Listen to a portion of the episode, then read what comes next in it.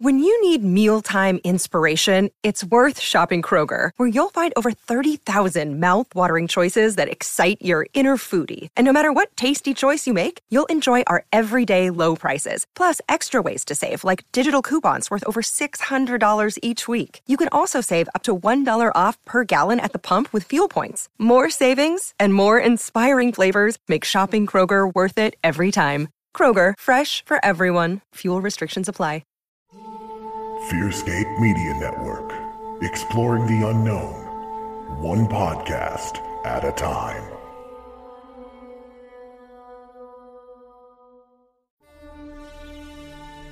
Hey guys, Stefan here from Fearscape Paranormal Podcast and Misters of the Dark.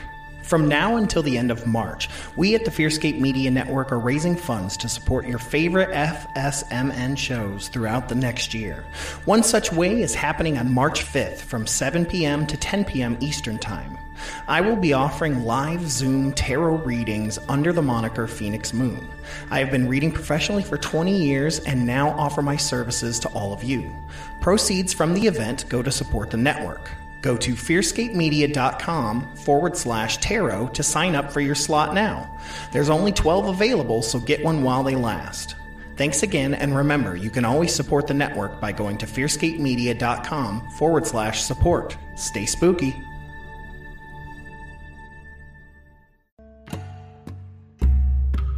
From Fearscape Media, Peer Beyond the Veil is coming back for a new season this March.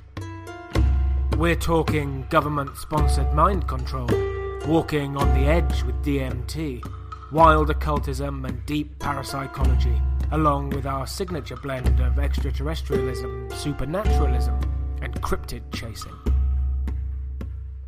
Bringing you a brand new roster of fascinating guests, each with their own stories and theories on the wild and the wonderful.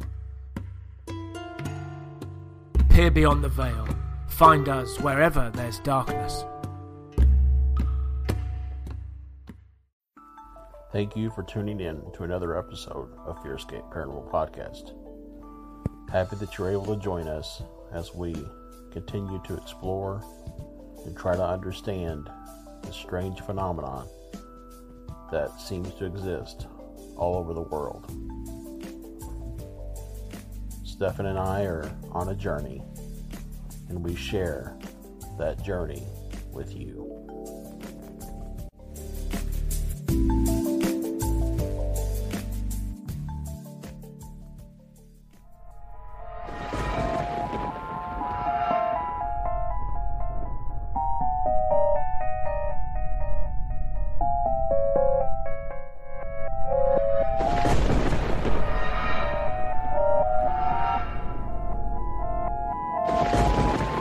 Welcome back, ladies and gentlemen, to another fantastic, phenomenal episode of Fearscape Paranormal Podcast here on the Fearscape Media Network. I am your host, Stefan Gearhart, and I am joined, as always, by the devilishly quick and bright co-host of mine, Josh Rutledge. How are you?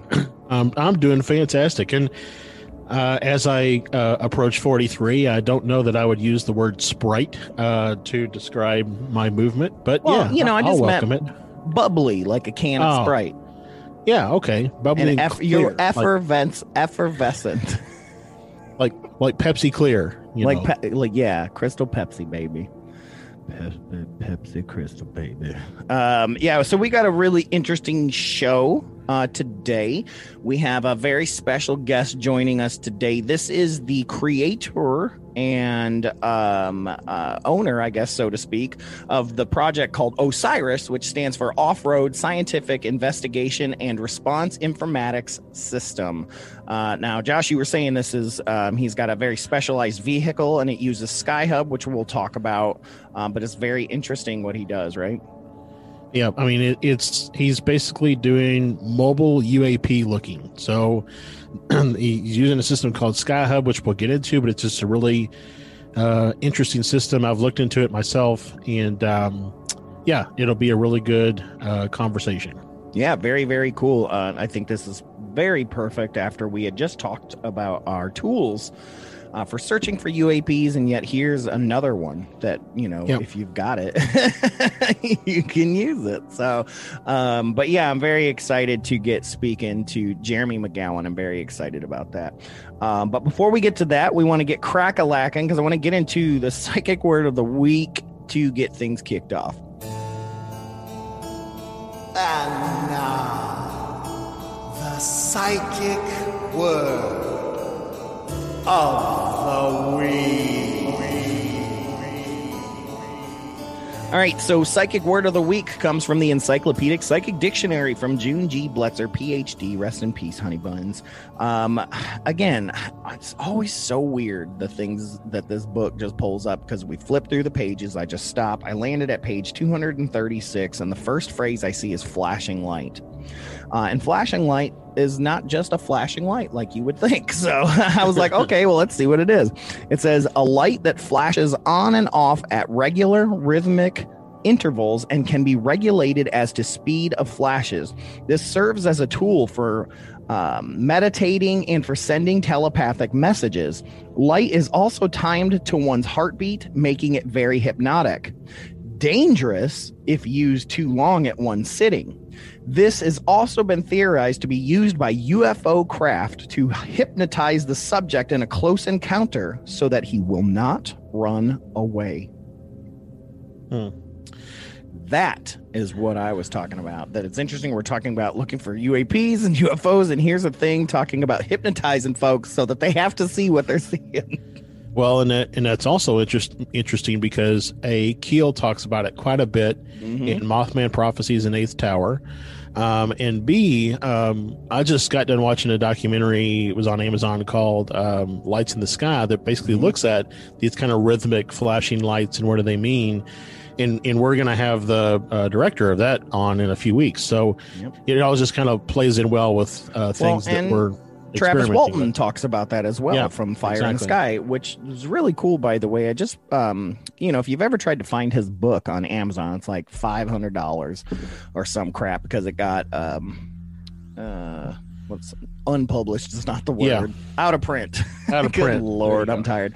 Uh, out of print years ago. But if you go to his website, um, you can actually pick up a book there for like 30, 35 bucks or something like that. Well, the cool thing is, is that he will go ahead and personalize it and sign it as well, free of charge.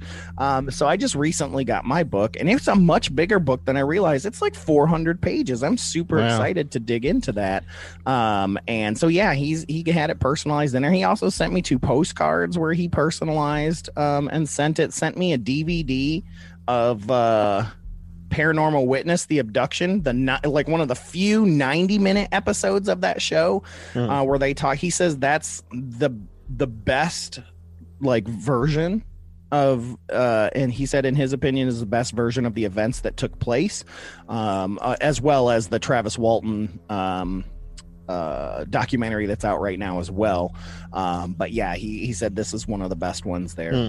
Interesting. so I'm very, Very interested cool. in looking at. Yeah, but so very, very interesting, very cool. But he talks about that too, about being hypnotized. He couldn't move. He was just stuck, you know, before Yeah. he got abducted. So uh, very, very interesting, very cool stuff. Um, It- might be it- something to ask uh, Jeremy about. Maybe he's, you know, heard about Yeah. that. So. yeah, exactly. Yep.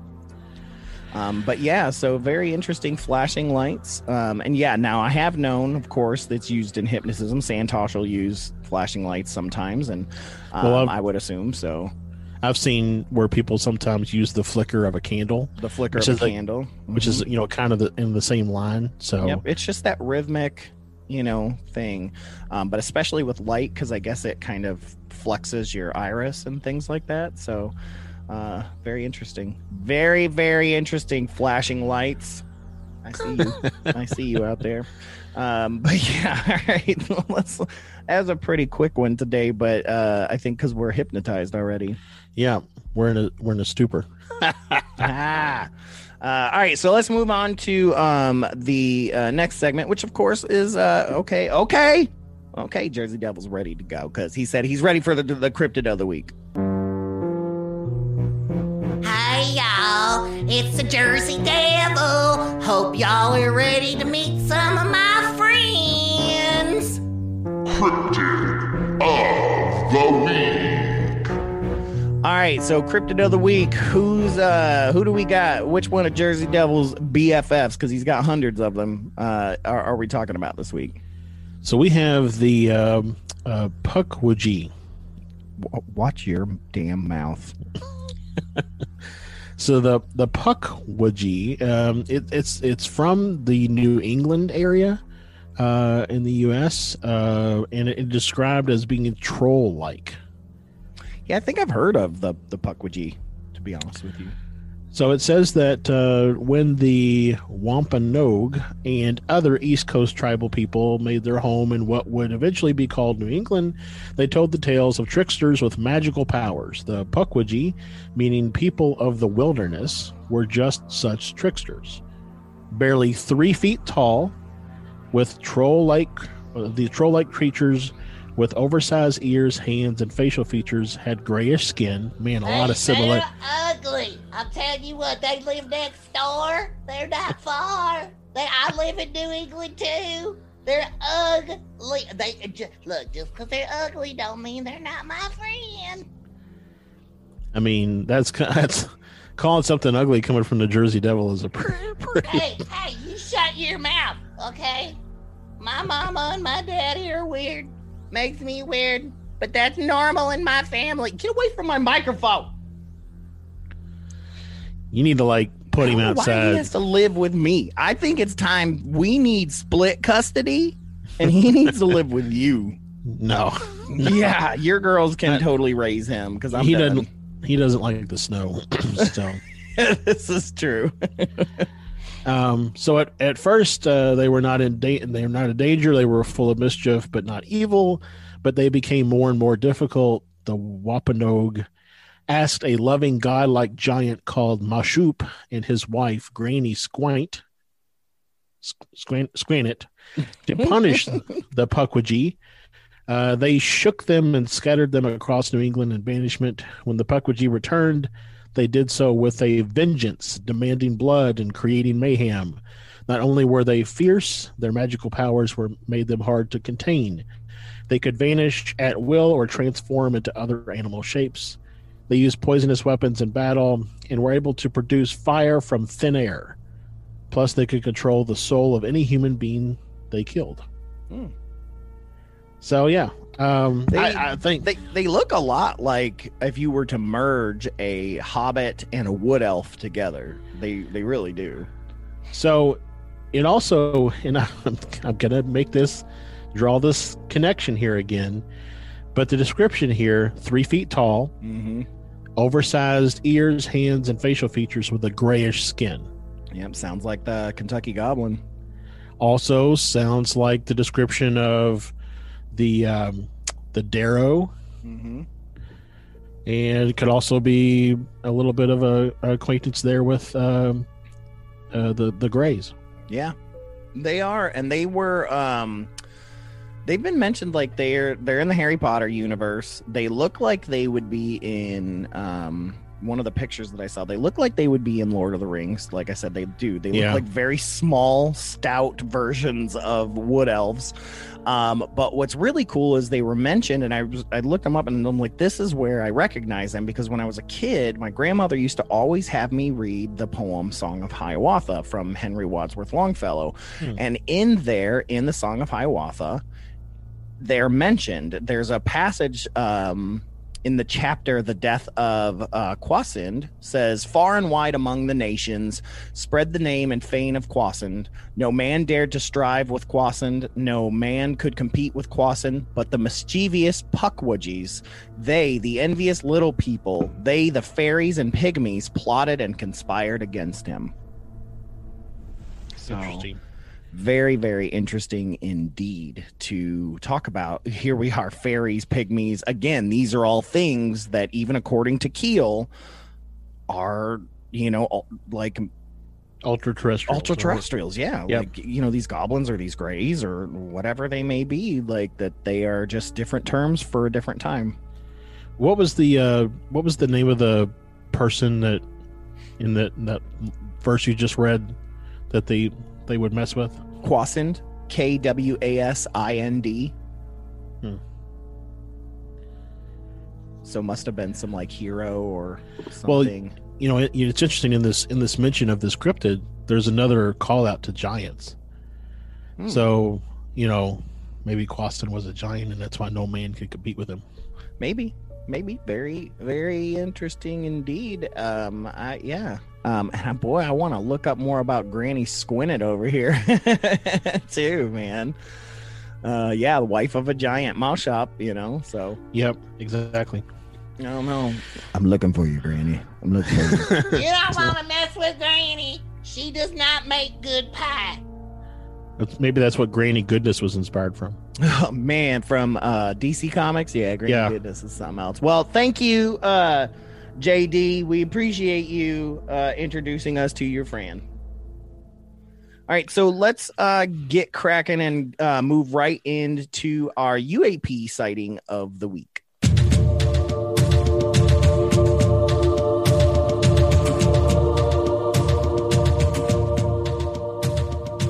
All right, so UAP sighting of the week, Josh, our unidentified aerial phenomenon sighting of the week, our UFO, UAP, shit in the sky. What do we got? Yeah, so this comes from uh, Blackfoot, Idaho. Uh, it happened on um, the first of February of this year at 5:30 p.m. I was driving west when I noticed a solid white object in the sky flying in a northern direction. Very, as I continued to watch, the object slowed until it was just hovering in place. It continued to hover for about two minutes and then started slowly flying away to the northwest until I could no longer see it. There was no sound and no visible means of propulsion. Also, I don't know if they are related, but there was also a crop circle found in the area about a week later. But there was also a crop circle Mm-mm. Where where did this say where it was again? Oh, Blackfoot. Blackfoot, Idaho. Huh. Wonder I wonder if it's possible to Find the crop circle. find the clock. yeah, I mean they don't well, I mean, we ought to ask that one dude. well, yeah, because because you know it's something you just don't hear much anymore. Well, yeah, because Like- well, what happened was as soon as that those guys came out said it was a hoax and showed everybody how to do it, they stopped reporting on them. Like it was done. From then on, every single one was a hoax. Didn't matter anymore. Yep. Oh yeah, here it is right here. Mysterious crop circle in Shelby Park c- causes confusion. It was in the East Idaho News. Yep, Yep, Ooh, and it's in the snow too, so it's like a snow and a crop circle. Well, yeah, it's really cool because it actually you can see that it was done after snow had fallen because there's areas without snow and some with. Oh, I don't like this. This look, actually this looks like a pizza, and it says M9SDS6L. Get out of here. I'm done. Why? I Why, don't though? know. Like anytime there's like English or anything like that, I just and it it legit looks like a pepperoni pizza. No, it doesn't. Are you not looking at it? I am looking at it. It looks like a circle with circles in it.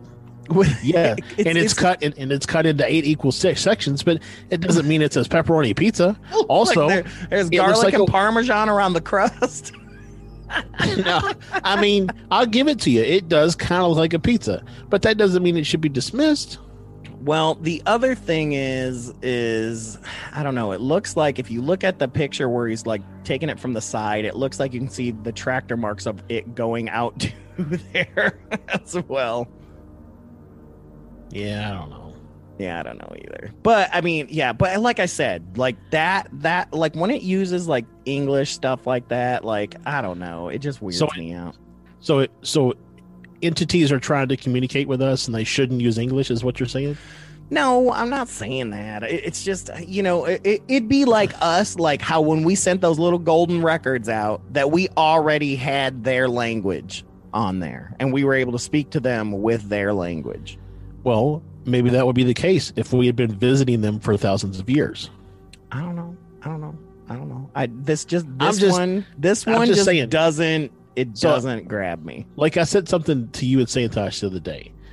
I, I think that for like we are wired, humans are wired to just not be willing to believe certain things because of the proposed paradigm shift that it shift that it would create. And I think that when we look at things like this, so on the one hand, you could say, well, you should be skeptical until proven otherwise. But on the other hand, you could say, well, then if you always look at things as it's not possible that it could be true, then what are you going to miss? So, Mm, I, yeah, I, I don't disagree with that. This one just feels weird to me. Um, I don't know. It, it's also in the location of Wild Adventure Corn Maze. Um, that's where Wild Adventure Corn Maze is, and so people are like, we think it's an advertising thing. Um, so, so I don't know. But my point is, is it doesn't take away from the UAP sighting No. itself. Um, so yeah, I don't know. I don't know. Oh, I'm looking at another news story and it says the drone pictures revealed the pizza themed de- uh, design. yes, it does look a little pizza like, but that doesn't mean it's intended to be a pizza. It could also be a wheel. It could also be uh, a surgical light that or you know, a um or a shower head. Who knows? shower head. I was I didn't even think shower head. I was thinking manhole cover. Most manhole covers aren't divided into eight pieces. Apparently, this guy said he reached out to the guy that owns the property and said that he did it by a small tractor and a tiller that uh, was GOS guided Well, there you go. or GPS. Sorry, not GOS. All I'm saying is, don't always look at something as it can't be done. Look at it I don't know. open. I just feel weird. Like there's that one that's like that square, and it's got like that picture of the alien face in it, and it just looks like somebody put in a design into a computer. Like that one looks to me like. well, there are there are also some though, and, and we you know I don't think we talked about this or not, but there's like a computer program. So much like there's an app that you can get on your phone that makes it look like you captured a UAP. Mhm. There's also one that you can get on your phone. You take a picture of a field, and it will produce a crop circle in that picture. And so that's in like in so many cases nowadays, we don't have as many field investigators like we used to, right? True. True. And so nobody really goes out to verify that yes, there's a crop circle here. You know, instead we just look at a picture and either accept it or deny it based on just the per- the picture. And unfortunately, because of the number of picture hoaxes there are, Yeah. it just you know goes on to disprove. And then I will say that um, that one that is like the alien and the crop or whatever, that's one where I don't think anybody's ever been able to find where that actually happened. That that was not a field investigation, so Hmm. we can't really say is it real or not because we didn't do a field investigation of it. Right. Right. Yeah. I don't know. Um, but yeah. Uh, thank you though to the person that sent in that.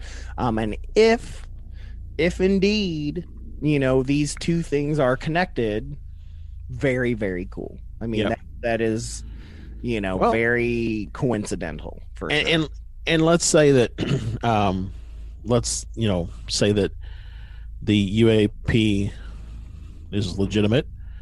And somebody's out browsing recent reports on MUFON sees one in their area and tries to capitalize on that sighting. Yeah. you know? I mean i'm not gonna lie. If i was trying to bring business into something and would just survive through the year of covid I- i'd probably capitalize on that too. You know hmm. Uh, very interesting. I'm just continuing on that apparently uh, someone who works in the pizza industry said that the last three uh, characters on the the thing there D6L D6L is a pizza oven. It's a it's a a, a model of a pizza oven. Just putting that out there.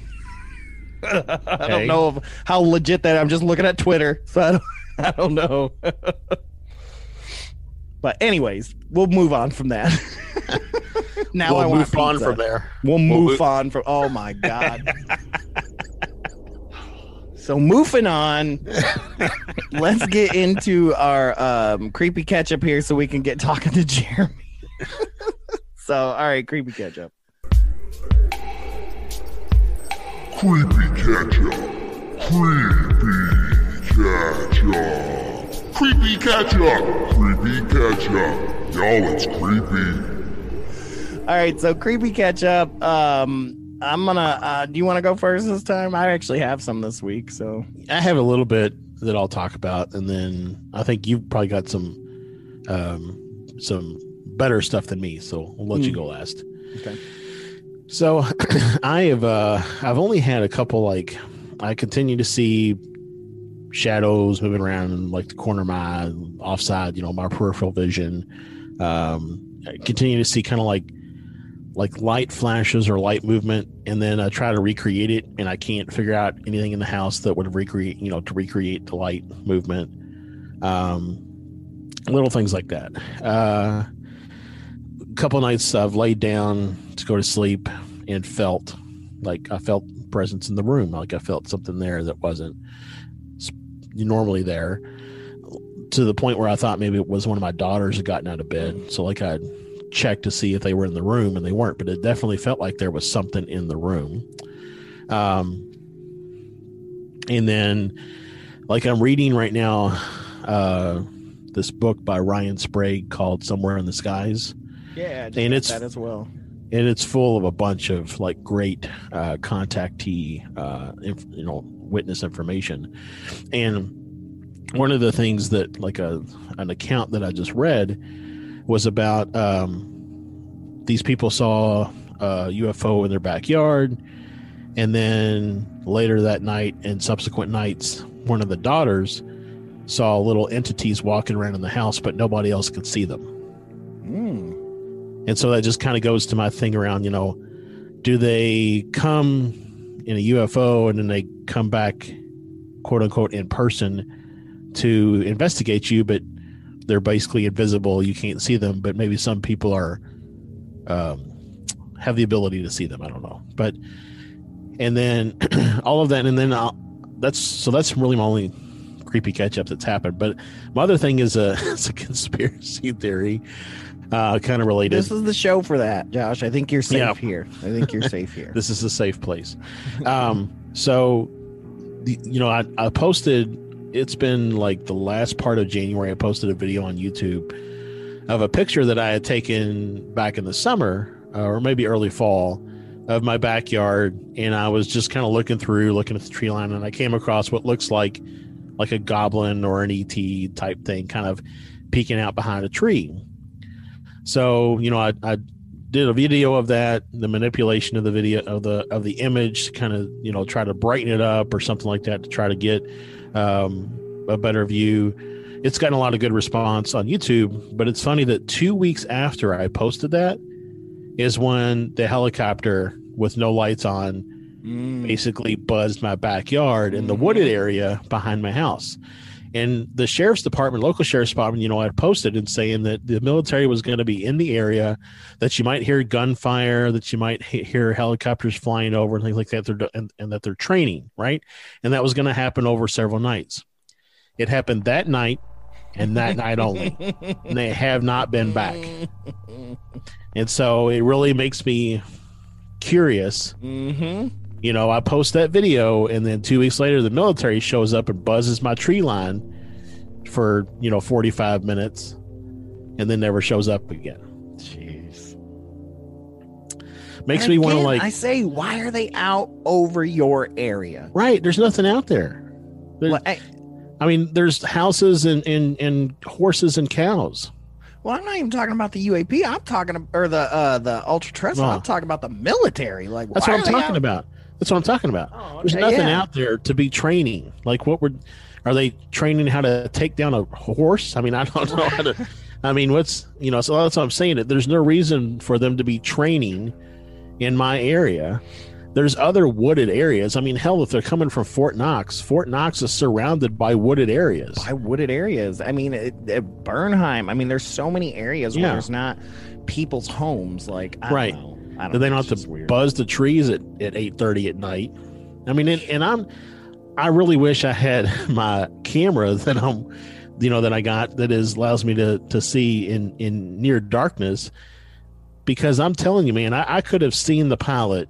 Yeah. if they were that low. Well, and I it's mean, that same thing. It's like the Phoenix Lights, you know, like how they were trying to say, oh, they came out like days later. Oh, it was, you know, tracer rounds, blah, blah, blah. Like, if you're doing something like that, Why would you not let everyone know ahead of time? Right. Hey, we're going to put some crazy ass lights in the sky. It's going to be the military. We don't want you to confuse it with anything. Right. Okay. We're just letting you know. No, three I- later. Oh, yeah. Oh, oh, yeah, that was us. Yeah, they were they well, and I and I've seen aerial flares. We used to, I used to know a guy who uh, did a lot of dumb things, and he used to go out into a parking lot, and pop off aerial flares for no freaking reason. But, but they, you know, they go up and they, and they sit there for a little while, but then they slowly fall back mm-hmm. down. Yeah, those Phoenix that's not what happened in Phoenix. No. you know. So, but anyway, so I mean, that's that's my creepy catch up slash conspiracy theory of the of the week. All right. Well, I, you know, for having a couple weeks of nothing, have just been inundated with stuff this like this past week.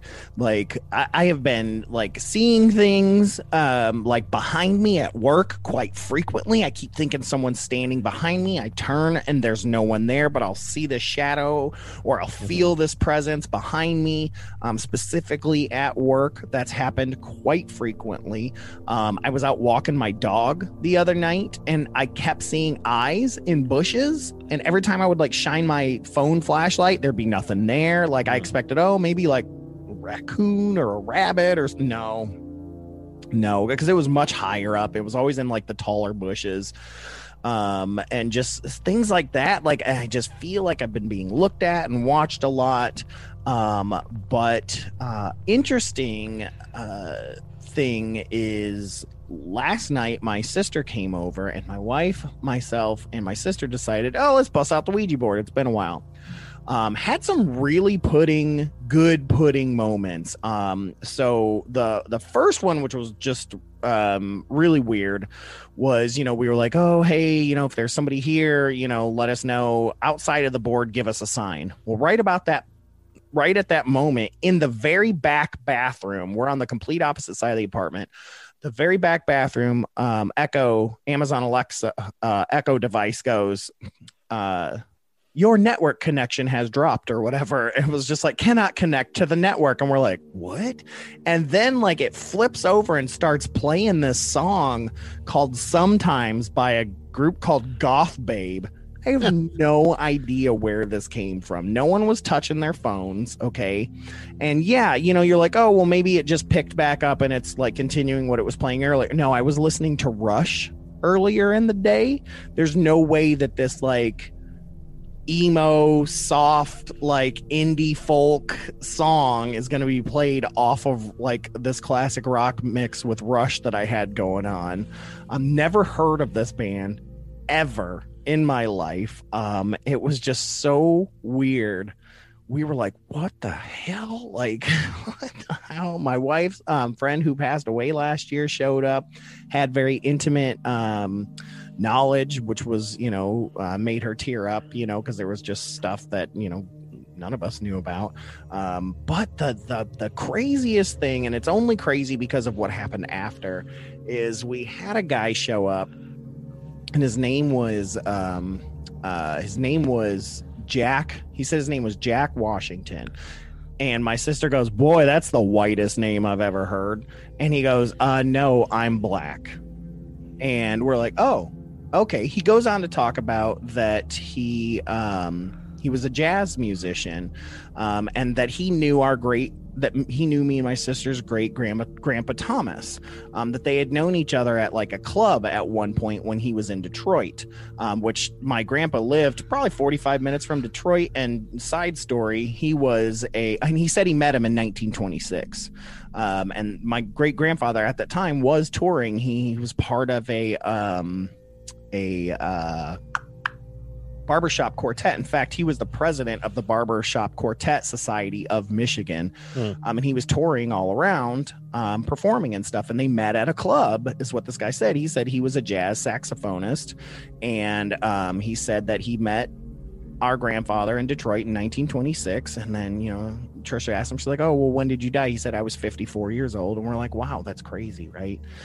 And so, you know, it was just kind of neat. Um, and we got done and we all started researching. Well, indeed, this is what's crazy, Josh. Like, there was this bit saxophone player in Count Basie's orchestra named Jack Washington. He was a black dude, but he was from Kansas City. So I started doing some more research and I noticed that he was born in 1910. I was like, this dude would have been 16 years old. There's no way he would have been in Detroit. Like, I Yeah. start doing research. Well, he dropped out of school at 15 to play music. He got picked up with Benny uh, Bennie Moten's orchestra, and that next year, when he was 16, he was touring the Midwest with Bennie Moten's orchestra Wow.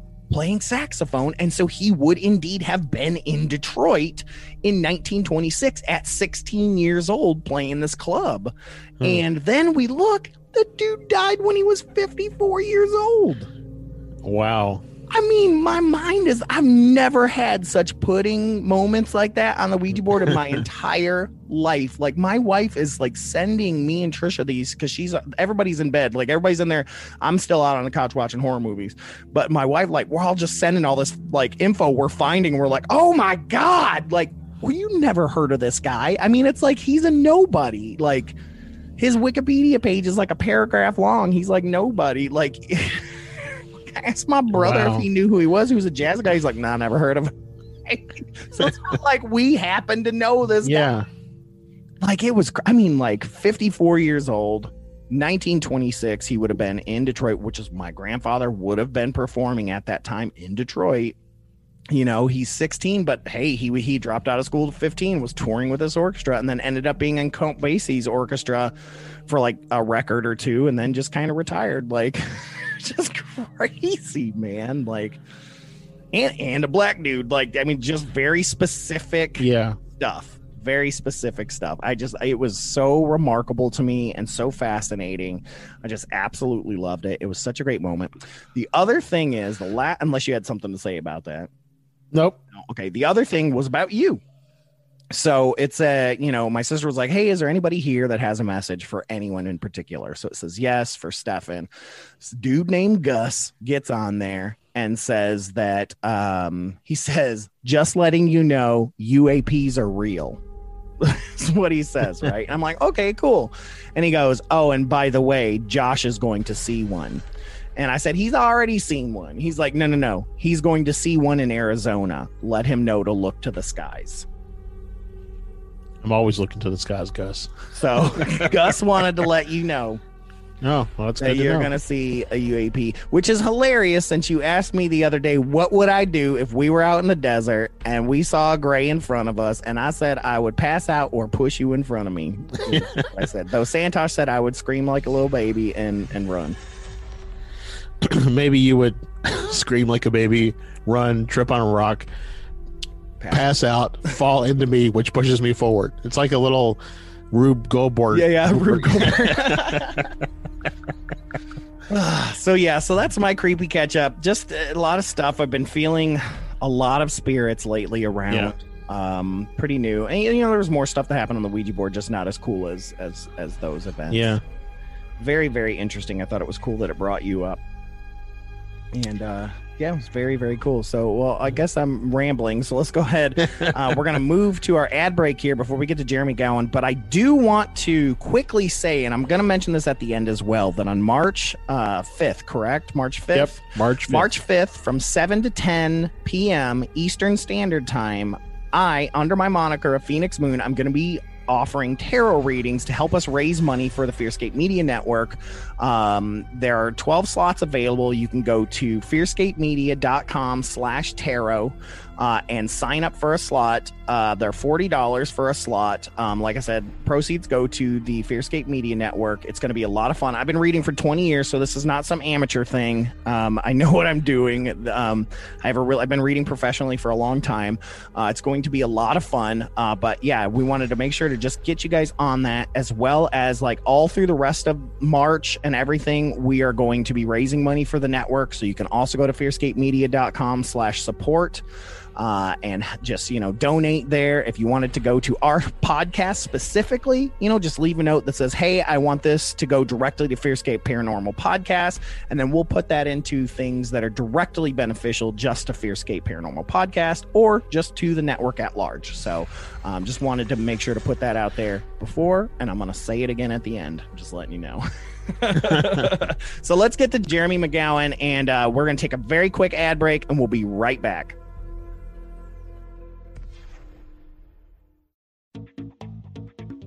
Hey everybody, Stefan here. This episode is sponsored by the great folks over at Box Mountain. Box Mountain is a subscription box service that has my favorite sub box yet, the Cryptid Crate.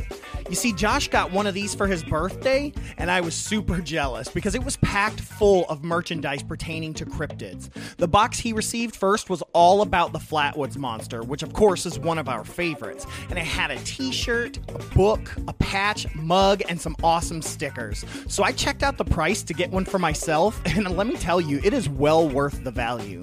These make excellent gifts for yourself or even friends that are cryptid lovers as well. Now, if you use the coupon code FEARSCAPE, you will get 25% off the first month for any new subscription or 10% off individual purchases. So go ahead and head on over to fearscapepodcast.com slash cryptidcrate now and get yourself one today.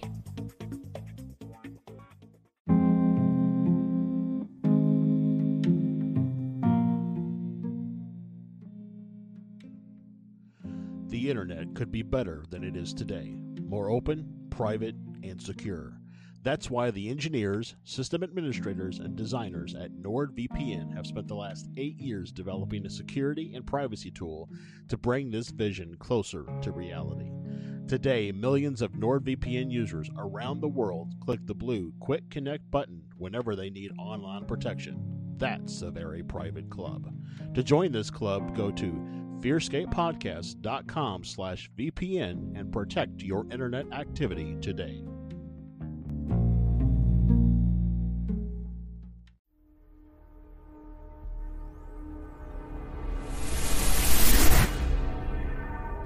And welcome back, everybody. Thank you guys for sticking around after the break. We really appreciate it. Like I said, we have Jeremy McGowan here, of, of, like Osiris. I'm just ready to dig into this, man. Um, we, you know, we already kind of precursored.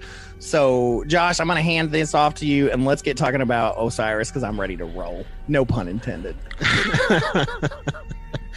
So, yeah, so I, I mean, I know that I've, I've gone out and looked at a lot of the videos on your YouTube channel that's all around the Osiris project.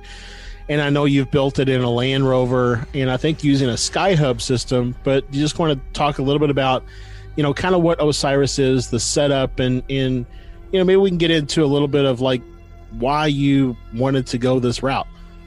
Yeah, well, first off, guys, thanks for uh, thanks for having me on. It's a pleasure to be here. And oh, uh, we are excited about it, man.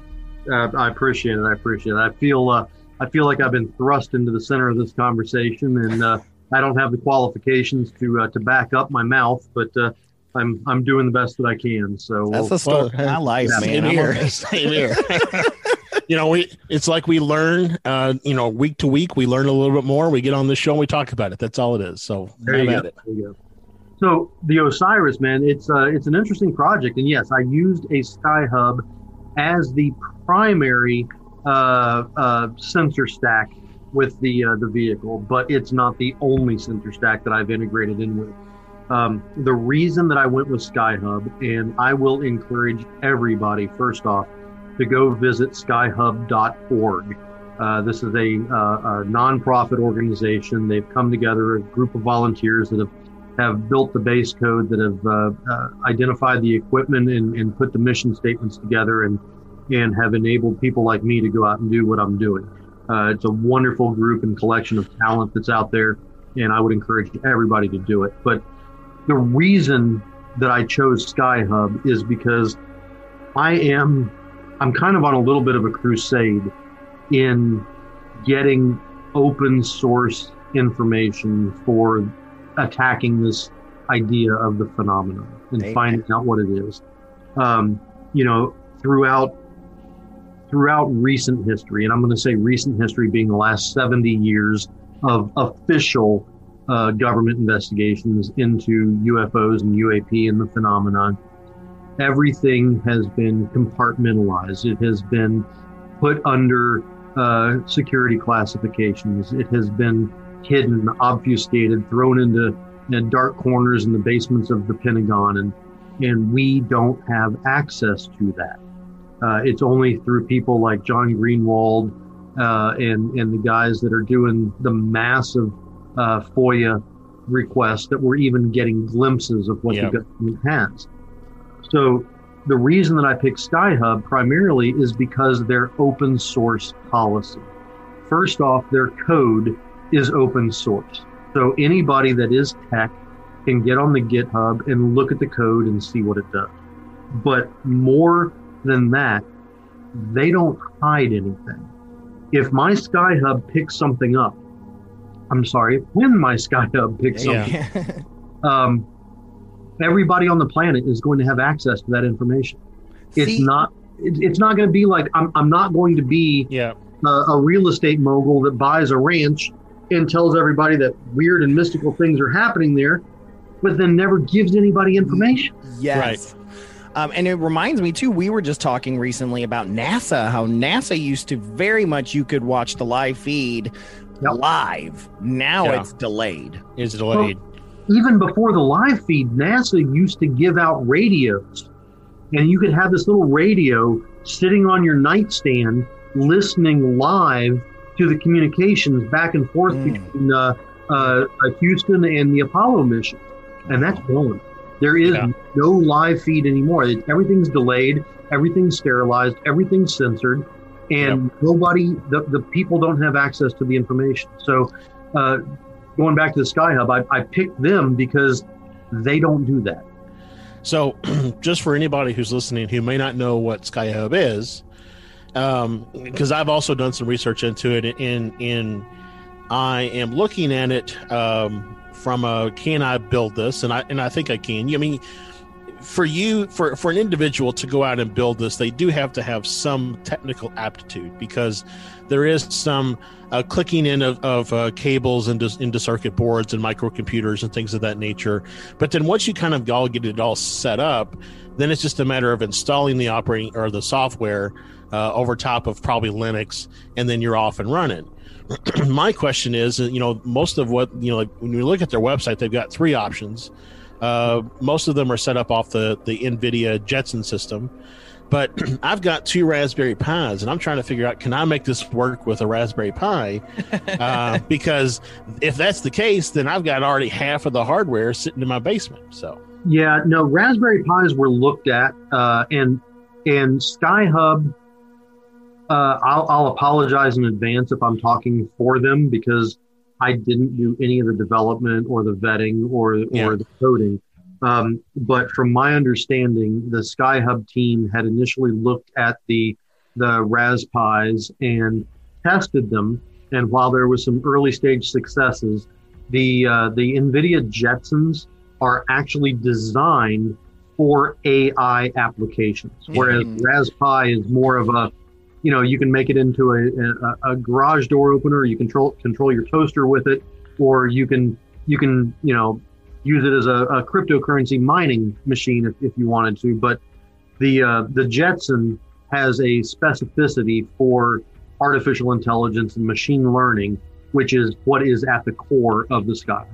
Yeah, and that's what I got from it is the basically like you said, Raspberry Pi works great for RetroPie to be able to play your 1980s arcade games. Yeah, but that's what Jetson mine is, is. but Jetson is really for those uh, more real world applications as a microcomputer. Mhm. And so, um, basically, I think what it is is you've got a Jetson, you've got uh, GPS, uh, you've got a really good, like a 12 megapixel uh, IR sensitive camera, um, and then it's all kind of in a housing.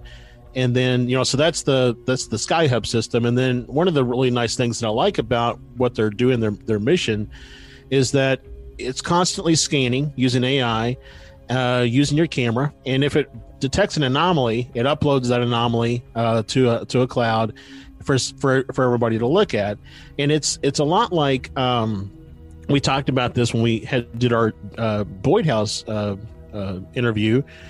It's a lot like how uh, NASA. It's not NASA. It's uh, JPL. Uh, well, they have their planet searching uh, site. I don't know if you've ever been in there or not, but they they produce all these radio uh, radio wave responses and and and uh, visual light uh, monitoring, and you can look through there and see if you can identify exoplanets. And so I've done that from time to time. And so this is kind of along that line. It's almost like you're you're uh, you're crowdsourcing uh, UAP detection.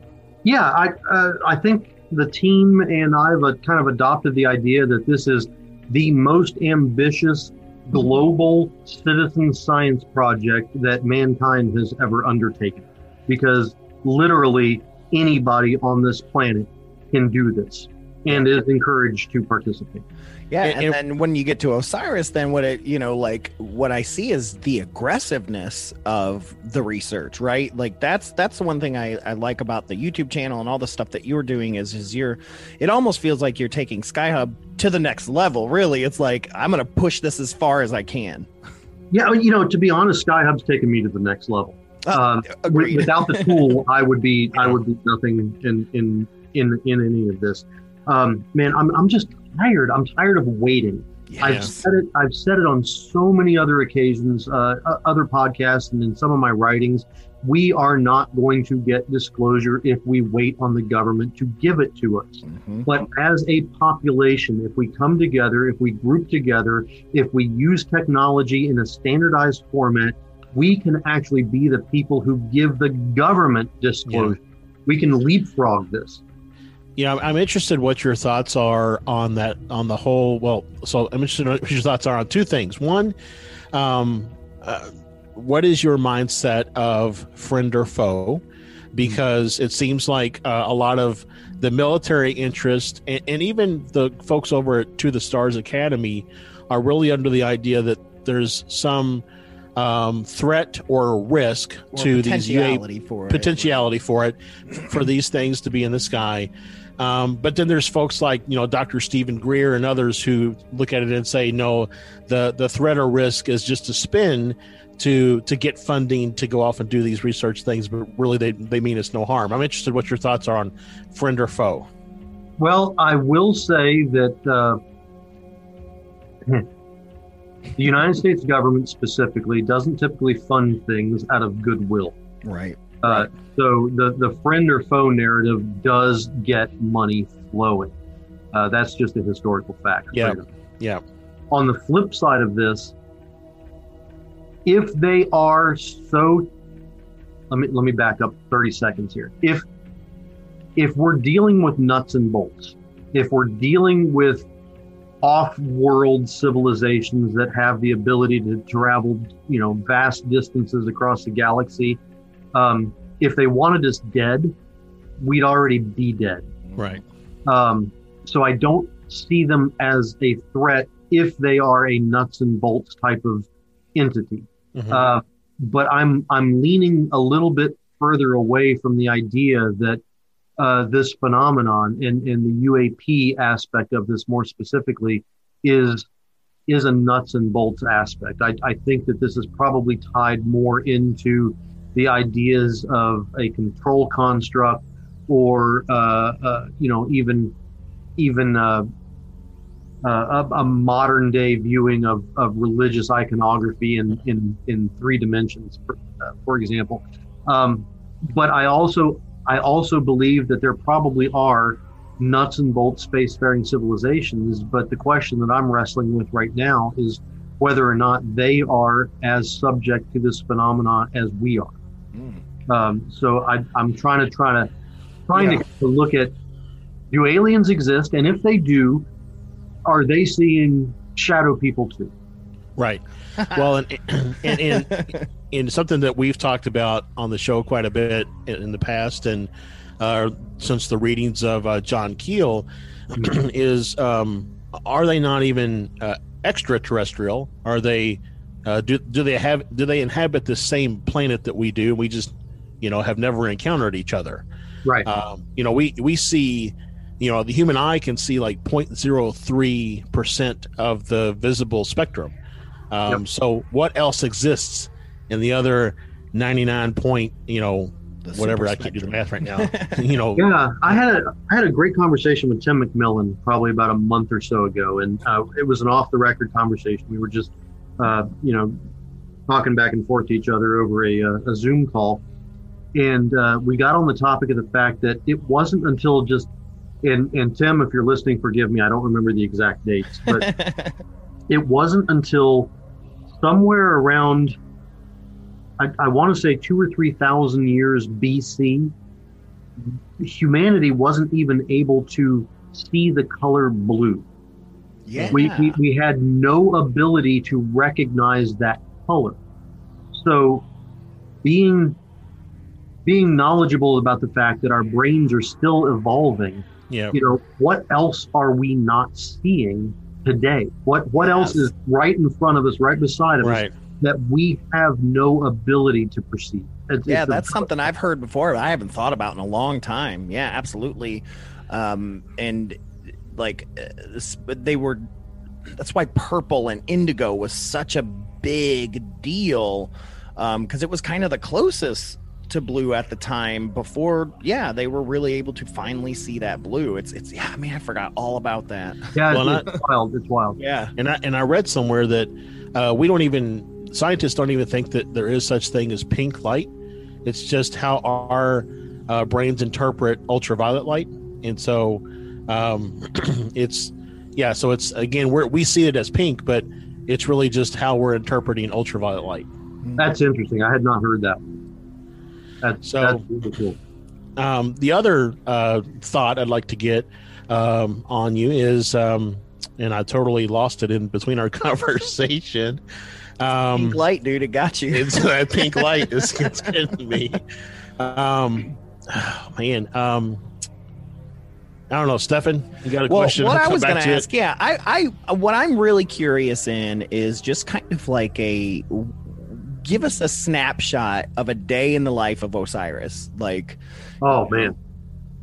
Yeah. Well, I built this thing in a 22 year old Land Rover. So a day in the life of the Osiris typically revolves around mopping up oil puddles underneath of the uh, trying to trying to uh, uh, convince my buddy Steven to come back over to my house and tighten bolts that I don't have even the strength or the knowledge to be able to tighten on, and uh, and figuring out how to fix it because what people don't understand is Osiris was my daily driver. Mm. I I got hooked on this to the point where I actually went out and I started drilling holes in the roof of the car that I drive on a daily basis that's to incorporate all of this electronics and, and sensor stacks into it. So, uh, what what is going to be Yeah. a day in the life of the Osiris is going to be um, I'm, I'm launching a YouTube channel.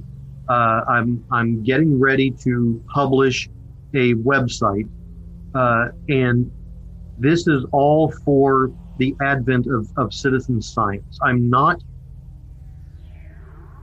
I got involved in a project that ended up being something that I that I, I didn't really walk away from it, but I kind of changed my position with it. Um, as, as you guys know, I was on the History Channel's uh, identified uh, season two, episode three, I think it was. And ever since then, I've realized that whenever anything has a massive uh, publication house or distribution house behind it, there is a narrative. Wherever there is money involved, and I don't mean you know you know a thousand dollars or or five thousand dollars here and there. I mean when when there are millions of dollars involved in the production of something, it comes with a narrative. So what I am doing is I'm trying to bring that back down to a grassroots level. Yeah. So the Osiris and I are going to go out and we're going to film our investigations. We're going to put it on YouTube and we're going to give access to the same experiences and data to anybody who watches that I'm having as I'm sitting in that car. And it's not going to be a cliffhanger episode. It's not going to be held for, you know, what the hell happens in season two. Right. It, it's none of that's going to happen. You're, you guys are going to be sitting in the right seat of Osiris as I go out to places, hopefully, like Skinwalker, or go down to Texas and investigate the Marfa Lights, or mm-hmm. whatever happens to be the investigation of the day, you guys are going to come along with me and you're going to see it as it happens. Sure, there's going to be some editing. There's going to be some things Sure. that I take out because you you have to compress it and, and get it to. Right. If I'm out there for two and a half days, nobody's going to watch a two and a half days, you know, worth of video. I've got to get it down into an hour, maybe two hours, or things like that. But it's not going to come with a narrative. I'm going to present the actual data. I'm going to present the actual science. And if I go out and I, I haven't made up my mind on CE5, on if it's real or if it's not yet. So if there's a group of folks that do CE5 that invite me out to bring the Osiris and record the session, if I record nothing, I'm going to present nothing. Yeah. Um, so it's it's going to be raw data that is given to the world, so everybody has access to the exact same stuff. Yeah, it's interesting. We had um, uh, months ago we had Jeff Mudgett on, who was the um, great great grandson of H. H. Holmes, um, and had that American Ripper show on the History Channel, and he like he let us know legit what you know that the ending was contrived like that was not at all what the dna results actually came back as. They didn't want to push this that all this stuff that it was indeed you know connected to him and all this different stuff he said but they changed everything. He even met Rahm Emanuel the the mayor of Chicago because they wanted to do this dive for these barrels. But History Channel said that the mayor and that group said no they wouldn't do it. And he met Rahm Emanuel he was like no one ever came to me. We would have absolutely let you guys go down there like Yeah. but yeah, just like you were talking about. So he has a really, of course, shitty relationship with History Channel now, of course, too. And it's, it was, it blew my mind talking to him about that. Cause you know, you do, you can't help it's history. You think it's educational. You Yeah. think that Yeah. this is what it is. This is the legit stuff. But yeah, it's just, it's, No. it's about making money. It's Now, I don't want to. I don't want to disparage the project that I was involved with. oh, with of course. with, yeah. with Lou and Sean and It's Redacted and I Believe in Humans and those guys. Um, there is these guys came together with the idea of the same the same mentality that I had. The Mhm. idea of being able to present honest data. But it's info infotainment. It's not a documentary per se. It's not entertainment, but it's presenting information in an entertaining way. And there's nothing wrong with that. No, and that's why I like following their Twitters. They tend to be a little, little more transparent on Twitter, which is really Yeah. interesting. Yes, and, I, and I, I love what these guys are doing, but it's not it's not what I wanted to to do. I, I really wanted the the raw, unfiltered. I didn't want color correction. I didn't want edit breaks. I didn't Yeah. want commercial interruptions. I wanted basically a film crew to follow me around in Osiris as I did an investigation and present it in the most scientifically accurate and honest way possible which I think is great. And that's exactly what I'm going to do with a handful of GoPros, some iPhones, and and me myself doing video editing on a laptop computer from 2014. And let me say thank you because Yeah. we do. We need more of that. And that's the problem. And it scares me for us if we get a lot bigger mainstream that that money does decide things and it, it's scary Sure. because you think that money is going to push you further you think if you get that that contract that thing but it comes with so many caveats Yeah, and, and I will never disparage anybody who wants to make money in doing this because agreed I I have a mortgage to pay. I've got electricity bills to pay. You know, I've got a I've got a daughter that needs well, she needs fed. Uh, you know, things like that. So so if I can make money while I do this, that's fantastic. If the other guys can make money while they do this, this is fantastic. Um, I have a normal nine to five job, so I don't necessarily need to make money off of the UFO stuff, off of the Right. phenomena stuff. If I lose my job, totally different story. right. Um, but I'm, I'm taken care of right now, right? So I have the ability on nights and weekends and federal holidays to go out and take the Osiris and, and drive to the back gate of Area 51 or, or go out and, you know, take an extended weekend down to uh, Odessa or, or wherever and run investigations and, and be able to present the science to the world in, in a raw format where people can make up their own minds. And, and I'm not going to look up in the sky and say, holy crap, that is a UFO. What I'm going to do is I'm going to look up in the sky and assuming I saw something strange, I will say, this is what the Sky Hub data shows. Mm-hmm. This is what my Geiger counter data, data shows. This is what my tri-field data shows. I'm not going to give opinion. I'm going to give facts, and you're going to be able to see the readings Right. on the tri-field meters. You're going to be able to get access to the links where the Sky Hub has picked up uh, the information. Whatever other sensors I incorporate in, I'm going to give the people access to that so they can see it for their own eyes and they can make their own decisions on this. Um, because I am not qualified to know if the radiation in a level spikes by 600 rads. I don't even know what that means. right. I have no clue. And I think that people Well- watch in the History Channel when they watch Skinwalker Ranch and they see that, you know, a tri-field meter is going absolutely nuts. What does that mean? We don't know. We're, we're, we're not trained in that. So, eh, Well, and, and, and obviously, I mean, it's probably 600 rads is probably Jeff Bridges saying rad 600 times. That's right? You know, I, I, I don't know. What's up, dude? Um, but I, I don't know what it means. So my goal is to record the data and present it to people much smarter than I am to be able to interpret the data and come back to me and say, hey, Jeremy, you got a giant goose egg. Or, holy crap, we've never seen this before. Right. We don't know what it is.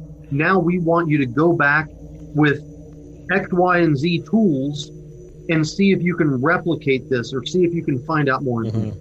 Yeah, we talk Yeah. about that with ghost hunting too. You know, like um, people that you know share their evidence. They say, "Here's an EVP," and they tell you ahead of time what it's supposed to sound like. It, it, it's misleading, right? And so Yeah. we've always said we always appreciate those that say, "Here's an EVP. What do you think it says?" And then you can compile a list. And if if you know nine out of ten people are saying it says "get out," then you're probably pretty sure it says "get out." But if you're saying, "Hey, does this sound like "get out" to you?" Your your brain's already kind of hearing that. You're pre-programming people. Yeah, and so I appreciate ghost hunters that do that. That say, "Hey, here's our evidence. What do you think?" You know, instead of telling you what to think.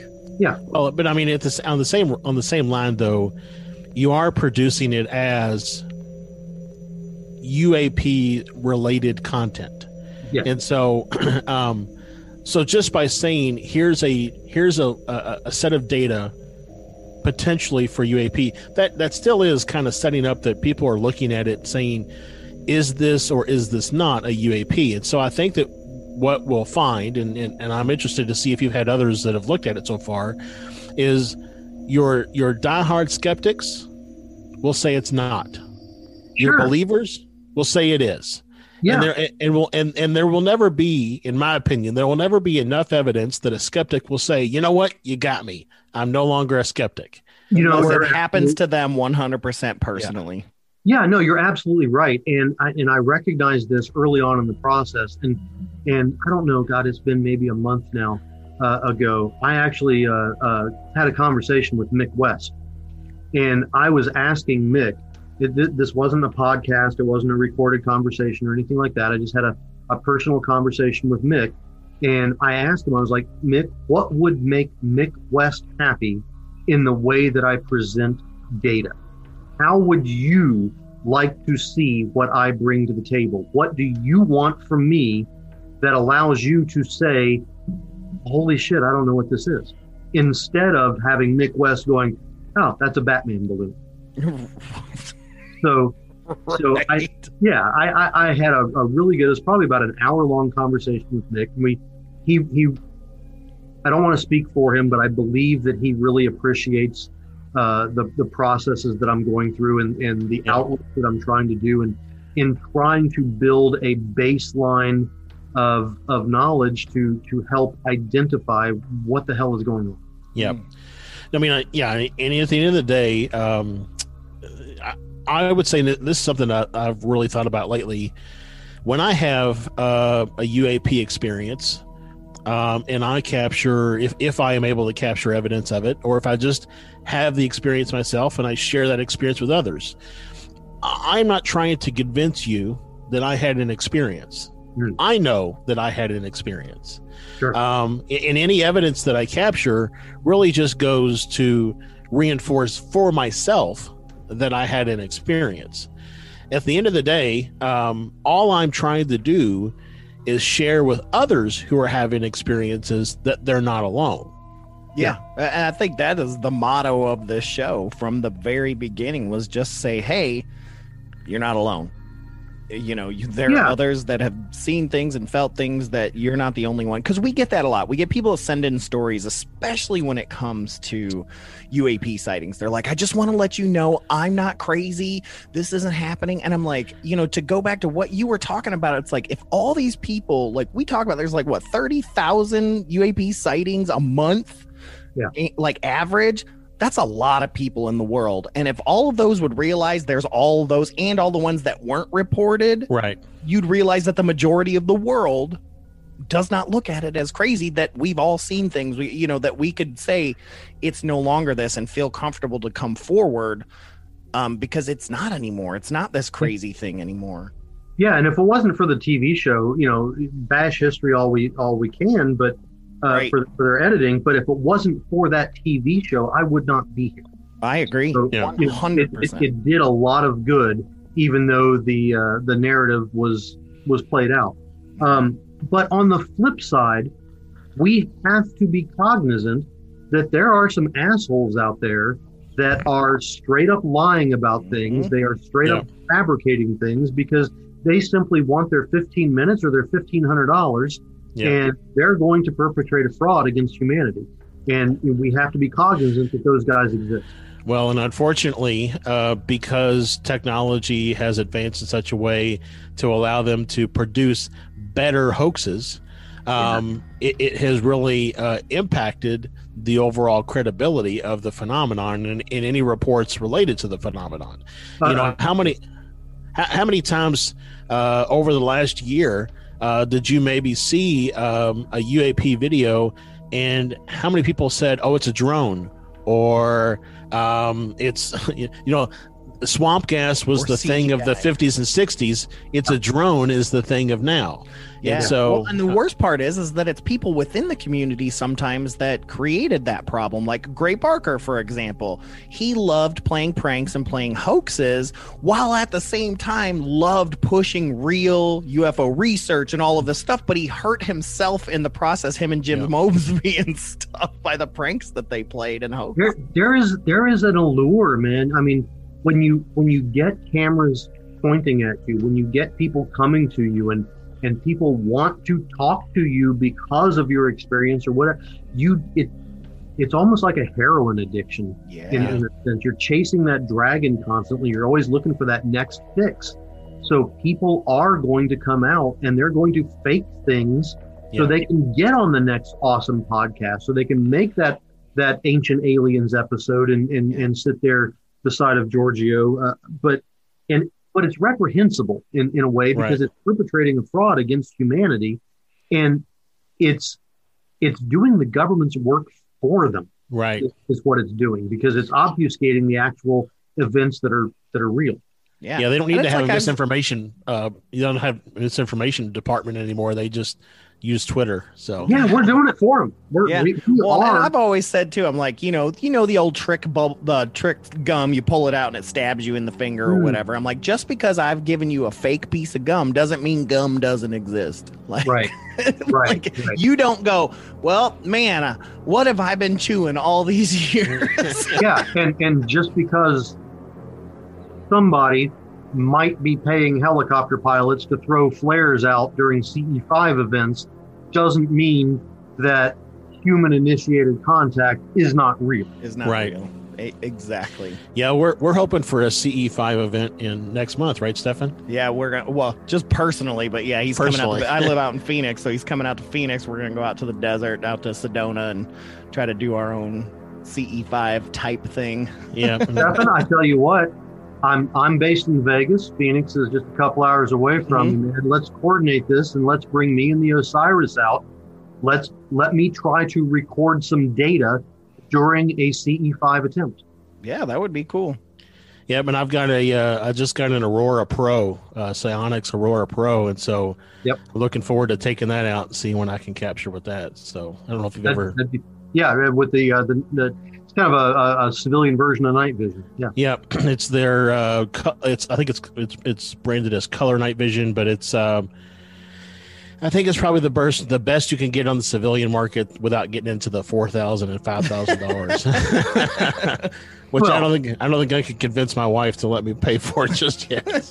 you know, it's, it's interesting because the only reason that I'm sitting here today is because of a pair of military night vision goggles that I just had happenstance to put on during a smoke break when I was in Jordan in 1995 and, and saw what I saw. So, night vision is incredibly important in these investigations. Yeah.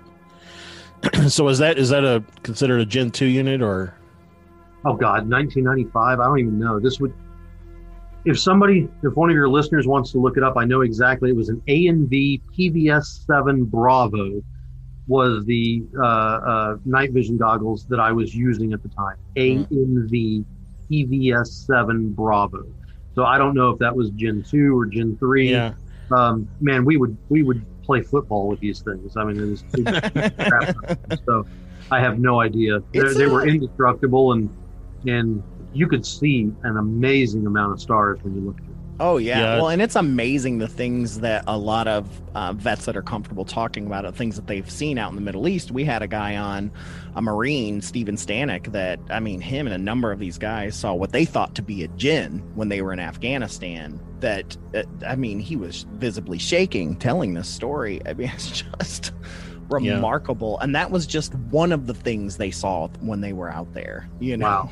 like I just Wow. I can't imagine.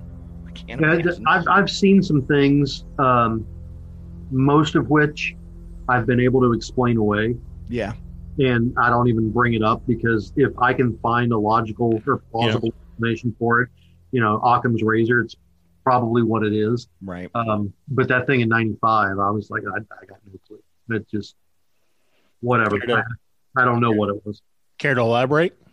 Um, I've, I've talked. I, I won't go into a lot of detail about the story because I've I've told it, God, a thousand times so far. Okay. Uh, but but basically, I was I was looking up at the night sky in Jordan, um, and I saw, with night vision goggles, and I saw a pinpoint of light traversing from horizon to horizon with a 90 degree turn in the middle, uh, Mm. with no visible signs of slowing down, no arc or radius to the turn. It was literally as if somebody had a square up in the heavens, and this thing was following uh, the exact 90 degree angle, and there was no depreciation of, of momentum or change in speed or anything. It was just Wow. something, something that a conventional aircraft that we have here cannot do. And and I was I was a pilot for a little while, um, and I'm I'm very familiar with how airplanes work, lift, drag, thrust. and, Yeah.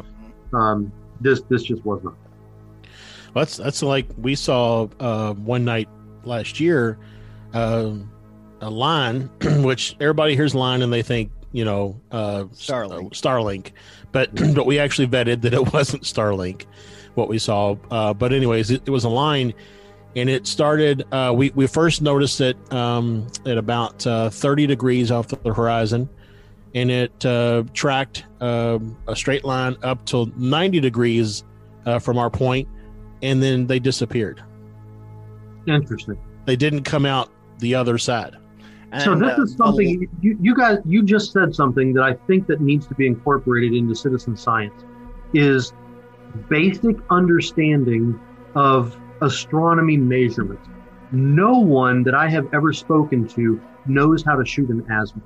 Nobody knows how to use a sextant and be able to get an angular unit of measurement from the horizon. mhm. And things like this would be so important if we could come up, you know, you know how some of these VR headsets are like, hey, take your phone and stick it in this cardboard box. Yeah. Now you have a VR. Right. You could come up with something as simple as that that you could make off the back of a cereal box cutout, yeah. but would allow you to be able to calculate azimuths and degrees above horizon Yeah. elevation. this would be a game changer for citizens. Well, science. it, it helps us because we want to verify everything. So we've got our Sky Tracker apps where we're checking airlines and helicopters, Yeah. um, as well as Starlink, which Starlink was there earlier in a different area of the sky. And so we were able to know what we saw was different there. And especially because the last two trains, I'll call it trains like Starlink, were coming at a different angle as well. like if Yeah. you'll recall, Josh, the last two Yeah. kind of came at a different angle, which was weird. and Well, that's it- one of the things that I'm really hoping that that the Sky Hub in, in the Osiris can do is capture multiple instances of Starlink and be able to use machine learning and pattern recognition so that we can definitively say this is what Starlink looks like. Right. Now you can avoid thinking that this Yes. is anything but that. Right. Um, what something that you just said, and, and I wanted to step back to it for a minute. You know, it's it's very important. We read through. Um, so every week on the show, we do a UAP sighting of the week, where we go out to NUFORC or MUFON. We just read a recent sighting and just talk about it.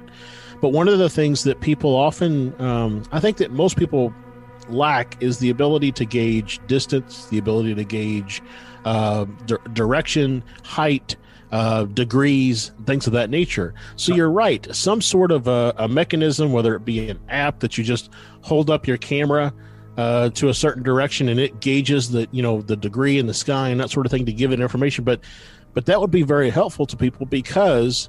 Um, like if you were to ask the average person how tall is that tree in your backyard you'd probably get a varying degree of answer Yeah. uh, and and probably some of them would be close but but really not you know enough to be able to say when you gave when you gave your uap sighting report and you said this was 100 feet above me was it really 100 feet above you or was it was it 100 yards above you i mean it's because people don't have a good understanding of distance and There's a reason that every 7-Eleven in the United States has a tape measure beside the door.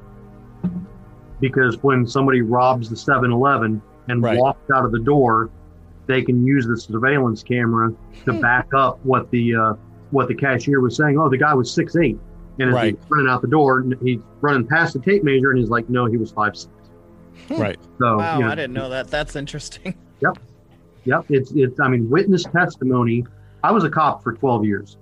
Witness testimony is terrible, and it's no offense to anybody who has seen anything, but we're we are now living in an era where we're cognizant that our reality is simply an interpretation of what our mind yeah is seeing. So your reality can be vastly different from mine. So you can experience an event and convey it in words and writing and description totally differently than than what I would do. Um, so witness testimony is well hard to, to get a, a handle. and to and to come back around to a you know to the conversation line we were having earlier around uh, just recently being able to see the color blue how you process that reality is really at what level your brain is operating in order to process that reality right? So uh, people maybe you know I- i've i've heard and talked to people who uh, have uh, two individuals could be in a field and one can see uap and the other one didn't. Well is that because the one who didn't their brain is not conditioned or uh, or open or programmed or whatever the word you want to use is to see that thing in the sky but the person who saw it is um, Or or is it because the, the UAP only chose to reveal itself one of the two? That is definitely one Yeah. of the things that I talk about a lot. I don't remember whether we quoted something a long time ago, um, Josh, if you'll remember from some book we were reading, and it, it said that same thing. yeah It, it's like if if you were out in a field with a friend and your friend didn't see that UAP, it didn't want it to see it, you Yeah. know, or you were specifically chosen to see that. So Uh, there was a recent interview I think done uh, Travis um, what's Stephen Travis thank Walton. you Travis Walton um, did I think it was on the I think it was on the Joe Rogan uh, Experience podcast but um, he was talking about if you saw a UAP as a child or as a kid and then later on you saw one again in your adult life he, he said they know who you are. Yeah. they reappeared to you later in your adult life. It wasn't a happenstance. And so that really got me thinking about the whole intelligence behind all of this stuff. So it's we were joking around uh, the other day, and you know, because I'm going out there to Arizona, and we were saying, well, what happens if we're out there and uh, and a UAP comes and we're standing face to face with two uh, two ETs? What would you do? I mean, really, what would you do to, to think about that and process that?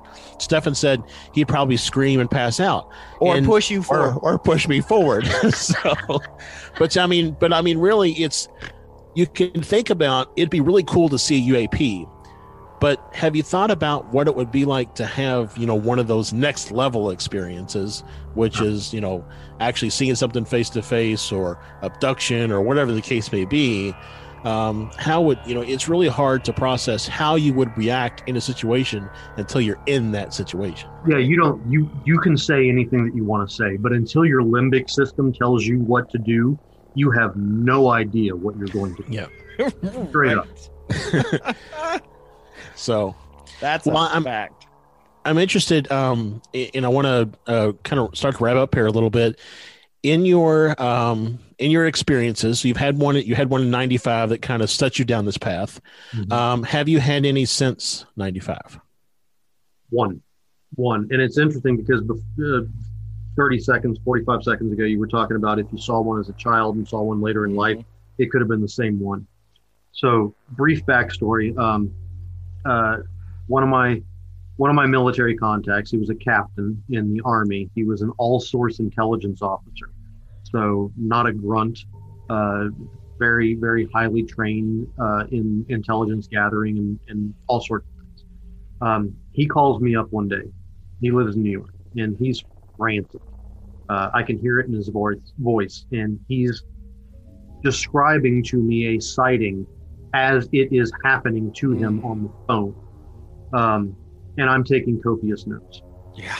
And I take a report. I take a very, very detailed report. I used to make reports for uh, the Downing Commission and the Tiger team after the Khobar Towers bombing.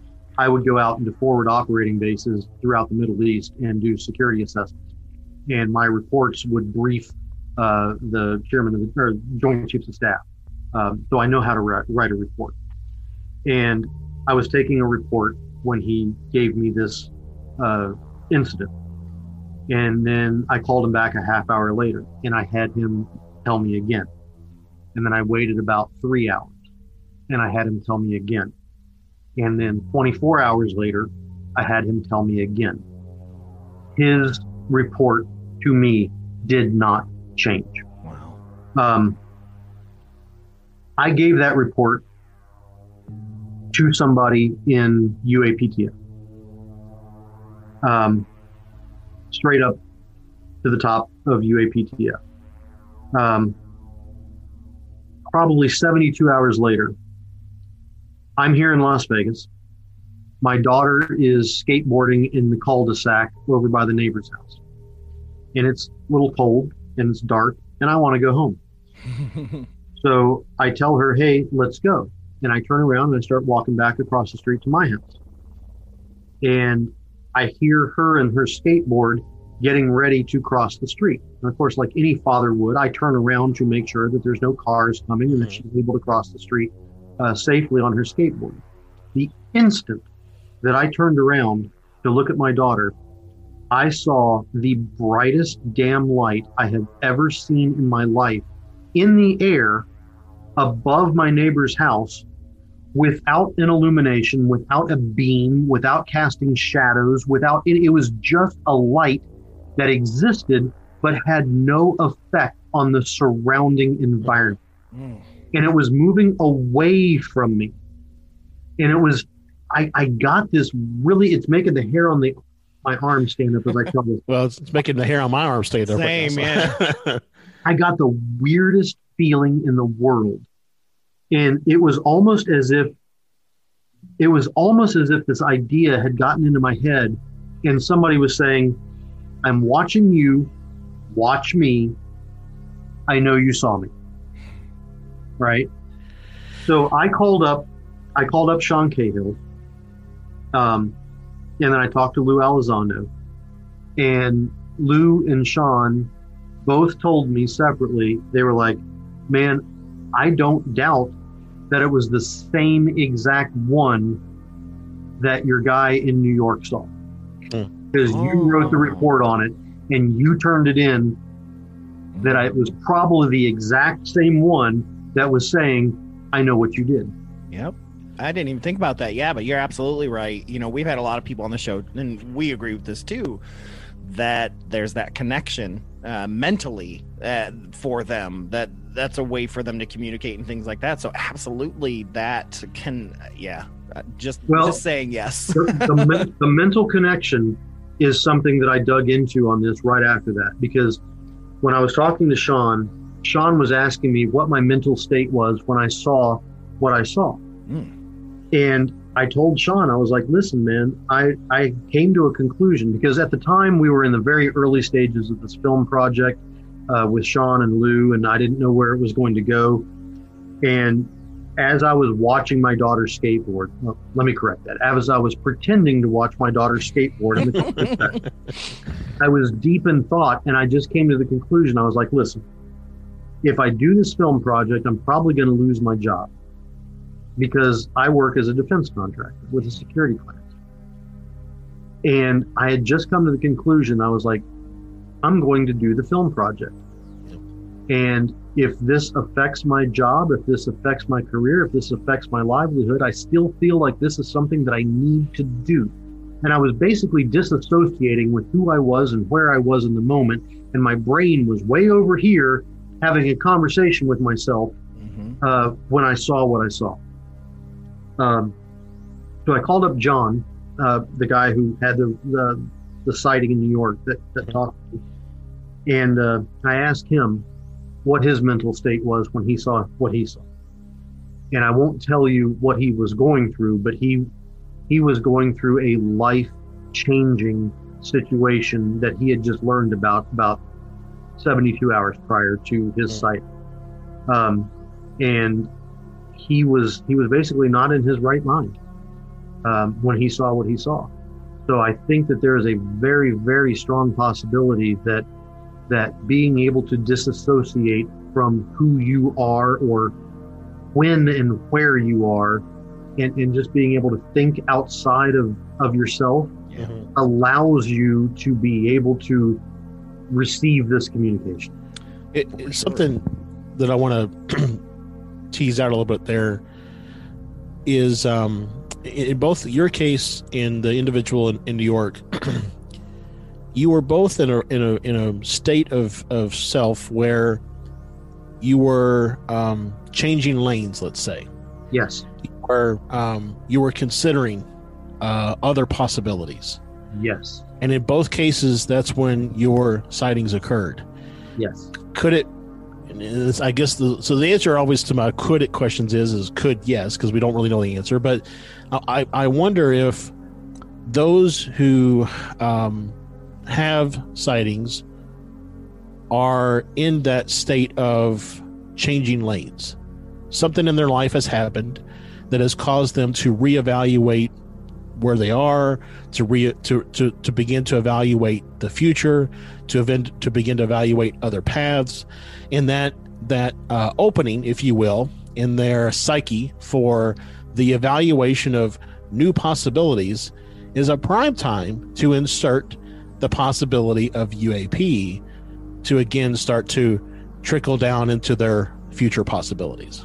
Well, Lou told me something that blew my mind, and I've, I've not really concentrated on the idea a lot um, because I don't feel the difference. But Lou told me that when I made that decision, when I made that one life altering decision to go in a direction at, at the detriment of, of my career, um, that it was at that moment that I changed realities. I changed into a different mm-hmm. one. I shifted from Yeah. where I was on this one path. And that me is still on that path, but this me is on a completely different path.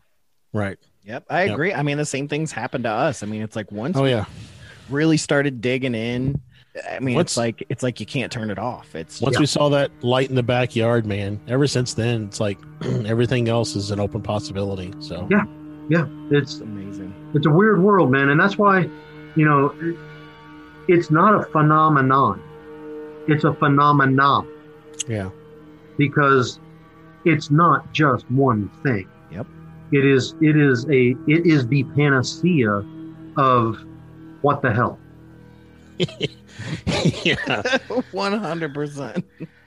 So, um, just to kind of one kind of closing question. Sure. Um, we we've talked a lot about uh, UAP, uh, even a little bit of uh, extraterrestrial uh, dabbled in there.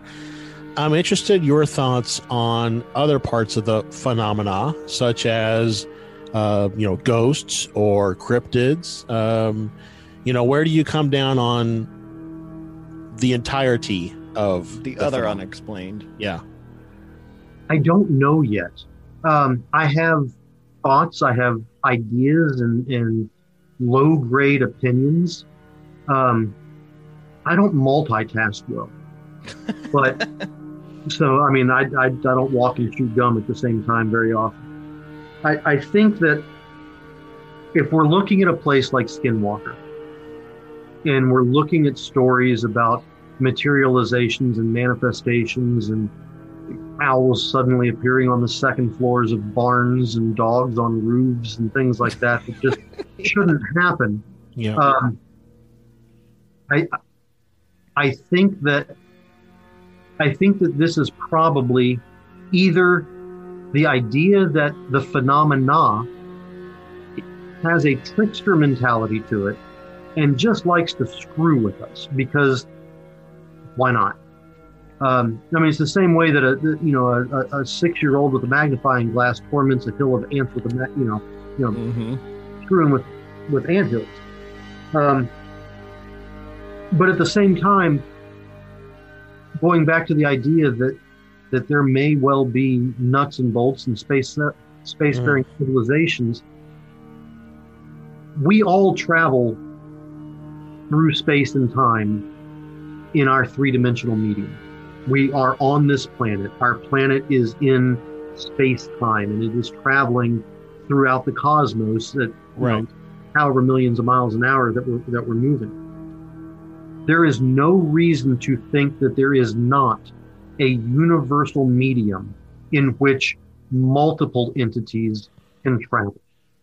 And you know, if if oceans touch ponds and lakes and and rivers and streams and they're all interconnected, there's no reason to think that this medium of travel isn't interconnected Mhm. with with our reality. So there may be crossing points. There may be places where our reality becomes thin. There may be, uh, for lack of a better word, portals. Um, I, I published an article on Medium uh, yesterday, I believe. It was uh, called. It was either yesterday or the day before, but it was basically programming reality. Yeah, I, got, was- I was just reading that today.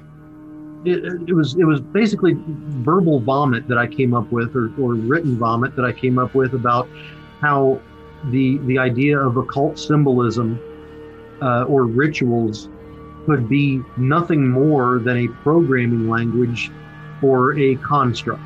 We Yeah, talked that about that quite a bit.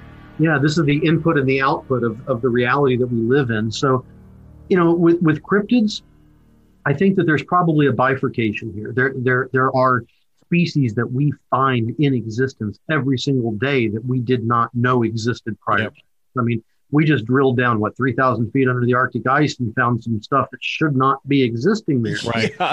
Um, so cryptids, I think, uh, in in a three dimensional physical, you know, they eat bananas and, and climb up pine trees type of way. I think they exist, straight up, and I just think that they're probably incidences of, of animals that have either somehow survived past their extinction date, or they've been created prior to us identifying them. Uh, I think I think that's a real possibility. But at the same time, I also think that there's probably entities, creatures, beasties, uh, lower level life forms that have gotten trapped in a whirlpool and, and appeared in a vortex that they probably shouldn't have been. Or potentially, like we've talked about before, they're phasing in and out of our dimension. Yeah, and and you know their their thin reality and our thin reality You know, you you could have a quote unquote skinwalker that's that's hunting his version of an antelope somewhere, and the next thing you know, he- he's in the middle of, of Utah, and there's some some guy doing CE five, and he's like, "What the hell is this?" And Where he's all these just as rads? freaked- Well, he, he's just as freaked out as as as uh, Dragon is, and you know somebody gets their arms ripped off. So it, it often it often makes me wonder if if we are uh, uh, uh, skirting realities, if there are times when we're uh, appearing in their reality, and what's that what that must look like uh, to them. Oh, I think Yeah. so for sure. I mean, there's stories of people that were they just were walking somewhere, ended up somewhere else, and we're like, "What the hell?" And then they ended up back here. You know, like so. We Yeah. definitely have stories of the same thing. Yeah, yeah, I've had a couple. Well, not a couple. I've had one incident where I ended up somewhere that I wasn't supposed to be. I, I was, long story short, I was driving home when I was living back in West Virginia, um, and I had been on this route thousands of times. I knew exactly the exit that I was supposed to take at 99 off of Lot- Interstate 79, coming back in from Fairmont, West Virginia to Buckhannon, West Virginia. Um, the exit would have been on my right hand side. There's no lights or anything around it, but I knew exactly, I could have driven this road blindfolded. Um, the exit wasn't there, and Hmm. I drove a couple miles, and I was like, "Holy crap! I'm I'm past the exit." So I turn around and uh, make a U-turn in the interstate, and I go back, and I missed it again. Hmm. And it happened like three or four times until finally I turn around. I didn't miss the exit; it just did not exist. It wasn't anymore. there. Yeah. It just Yeah. was not there. Uh, and I think it was the fourth time that I made a, a U-turn and came back around that the exit was finally there, and I got home. Wow. I mean, yeah, it's just like you flipped over to a dimension where that that, that exit never existed. Who knows? Yeah, I've had some weird stuff too, man. Well, and it's interesting you, you said West Virginia because there seems to be a lot of weird stuff that happens in West Virginia, Kentucky, Appalachia kind of area. So Yeah, we got the Mothman. Yeah. yeah, yep. so Well, well, Jeremy, we're gonna wrap things up. Thank you so much, man, for taking your time with us. We really, really appreciate it. And of course, you know, it would not be good if we didn't give you this opportunity to let people know where they can find you, find stuff about Osiris, um, and all that jazz, because we want to make sure people get to it. The absolute easiest way to find me is on Twitter. Um, I'm, I'm prolific on Twitter. It's uh, it's Jeremy Unidenti, U N I D E N T I, and the number one uh, on Twitter. It was a stupid username that I came up with because I didn't think it would ever amount to anything, and now I've got two thousand and some followers. It's like Tiller for Riller. yeah, and then my, my YouTube channel, just search me by name on YouTube, uh, Jeremy McGowan. Yeah. And, and we'll be yeah. sharing those as well. And then very soon I, I will be uh, publishing a, uh, a personal web page which goes along with my name. Yep, and please let us know when that comes out. We will absolutely share that. Um, we're we love the information that we've found, um, and we are very anxious to continue talking to you and following your research. And I, I loved it. I, I wanted to quickly just say one of my favorite things was on Twitter the other day. You dropping that, you know, that poll about uh, asking people if you had the ability to elicit an interactive response from the phenomenon through technology, would you a monetize it, b make a show about it, or c give it to the world free? And eighty five point five percent said yes, let's give it to the world for free, and I Yeah. love that. And that is Yeah, no, it wasn't just- proof.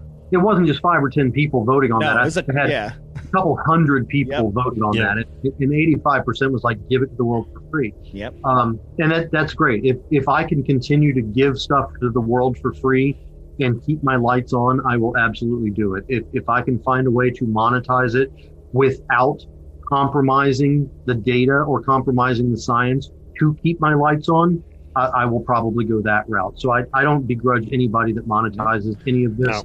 Um, we all we all need to eat. Yeah. We've Yeah. said the same thing about ghost stories, and so people are like, oh, "Well, they were just trying to get money." I'm like, "Listen, if I had a ghost that punched me in the face and somebody offered me a hundred thousand dollars to write a book about it, you better damn well believe I'm gonna say yes." Absolutely. That does But- not mean I did not get punched in the face by a ghost. It just means Right. that I would like to go It to Maui next time. it just means you're not dumb stuff. Exactly. Exactly. But yeah, thank you, Jeremy, so much, man. We appreciate you so much for coming on the show. You are welcome to come on anytime. Anytime. What a fantastic Awesome, conversation. awesome. Steph and Josh, it's been a pleasure. All right. thank you, Jeremy McGowan. Uh, we really appreciate it. Um, you guys can go to Instagram, follow him there. Uh, he's got He's- some he's got really cool stuff. and everything that he does with Osiris is on his YouTube channel.